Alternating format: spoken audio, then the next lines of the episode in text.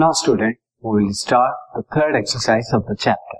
So, the first question is prove that. यहाँ हमें statement दिया हुआ है जिसे हमें प्रूव करना है statement is sine square pi by six plus cos square pi by three minus tan square pi by four और इसे हमें माइनस वन बाई टू के इक्वल प्रूव करना सो so, मैं इसकी लेफ़्ट हैंड साइड जो है वो मैं राइट डाउन करता हूँ सी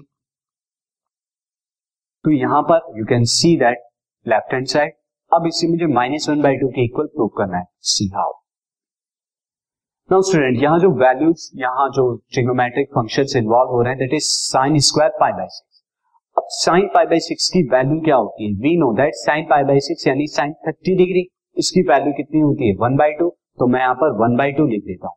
और स्क्वायर है। स्क्वायर की वजह से मुझे क्या करना होगा?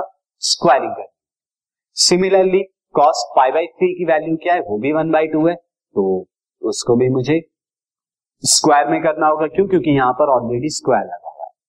Now tan pi by four की वैल्यू क्या है? वन एंड इसका स्क्वायर है। दिस